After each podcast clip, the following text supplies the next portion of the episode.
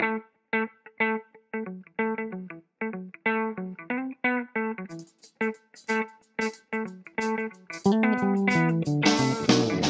this is Professor of Photography Jeff Curto, and welcome to episode number four of the History of Photography podcast.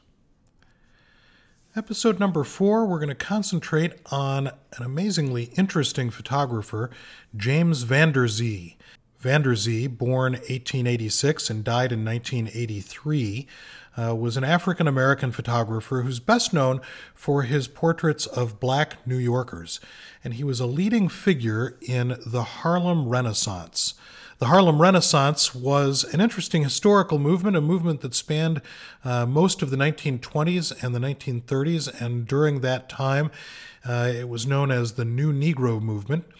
Included a wide variety of black thinkers and writers and artists, including James Baldwin and Langston Hughes and W.E.B. Du Bois, and musicians like Jelly Roll Morton and Louis Armstrong.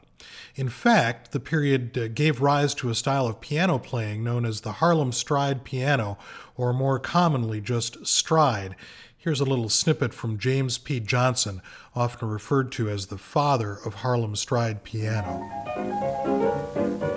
Thank you.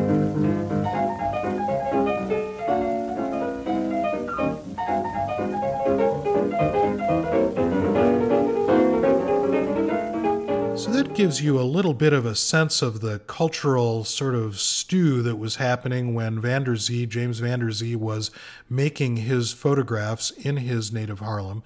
And Van der Zee's photographs show the emergent black middle class, which he captured in photographs that were often very carefully posed and very carefully propped with the intention to create a sort of idealized look and feel. His goal was to ensure that each photograph presented Harlem, the Harlem that he knew and loved, uh, presented Harlem in its best light. In addition to careful control of sets and props and lighting, Van der Zee's photographs were often heavily retouched to create an illusion, not only the illusion of perfection, but also of a certain style and look, not only removing blemishes, but also adding things like jewelry and other accessories. He would sometimes even do double images where he would create sort of the illusion of what might the, what the future might look like uh, beyond the present of the photograph. And aside from the artistic merits of his work, Van der Zee produced uh, one of the most comprehensive documents of the period, especially since his photography concentrated on his own culture and showed the way he chose to describe it. In the process, he crafted a dazzling record of middle class black life, a side of America that wasn't really seen at the time. And uh, really, that's an important part of Van der Zee's uh, story was that he was really looking at his own culture from the inside and showing the rest of the world what that culture looked like. His work as a portraitist was in very high demand, and his sitters often noted that he made them look better than they looked in real life, which was sort of one of the things that uh, he was really proud of. Is the idea that what his sitters could could uh, count on was that uh, their visage, their presence, would look even better uh, than the real world them.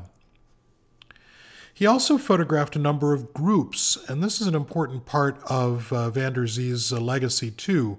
Uh, in this case, here uh, in this photograph, the New York Renaissance, or uh, otherwise known as the New York Rens or the Rens. The Rens were the first all black, fully professional, African American owned basketball team.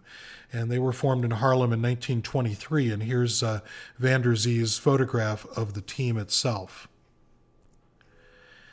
And here he has a photograph of a, a, black Jewish church. And it wasn't just portraiture of individuals then that set Van der Zee apart. He also did portraits of these social and religious groups, giving a more fully rounded view of his time and his place. Combining those group photographs with his carefully controlled portraits, we can begin to construct a pretty nice narrative about the time and the place that Van der Zee lived in. As we often see in the world of photography, the camera and music seem to fit together, and Van der Zee was no different. He was a violinist of some skill, performing regularly both before and after his involvement in photography. Another interesting aspect of van der Zee is that he continued to photograph throughout his lifetime. So not only do we have these great images of black citizens from the 1920s and beyond, but we also have images of people like Jean Michel Basquiat, seen here, an American artist, musician, and producer whose work coalesced with the post punk hip hop and street art movements of the 1970s and 1980s. And if we look closely at van der Zee's uh, body of work, we would also see uh, more contemporary black celebrities from the 1970s, uh, 1980s. Uh, so, very interesting in terms of the way uh, that legacy continued on. It's also interesting that van der Zee worked in relative obscurity from the larger photographic world until 1968, when a photo reach researcher, Reginald McGhee, discovered a collection of about 75,000 of van der Zee's photographs, covering six decades, six decades of African American life.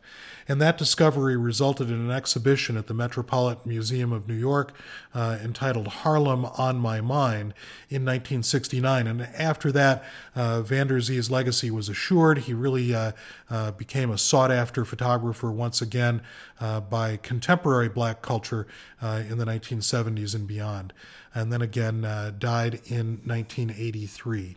On the history of photography webpage, photohistory.jeffcurto.com, I will uh, link out to a couple of uh, interesting van der Zee sites that you might find useful uh, in your continued research about James van der Zee, born 1886 and died in 1983.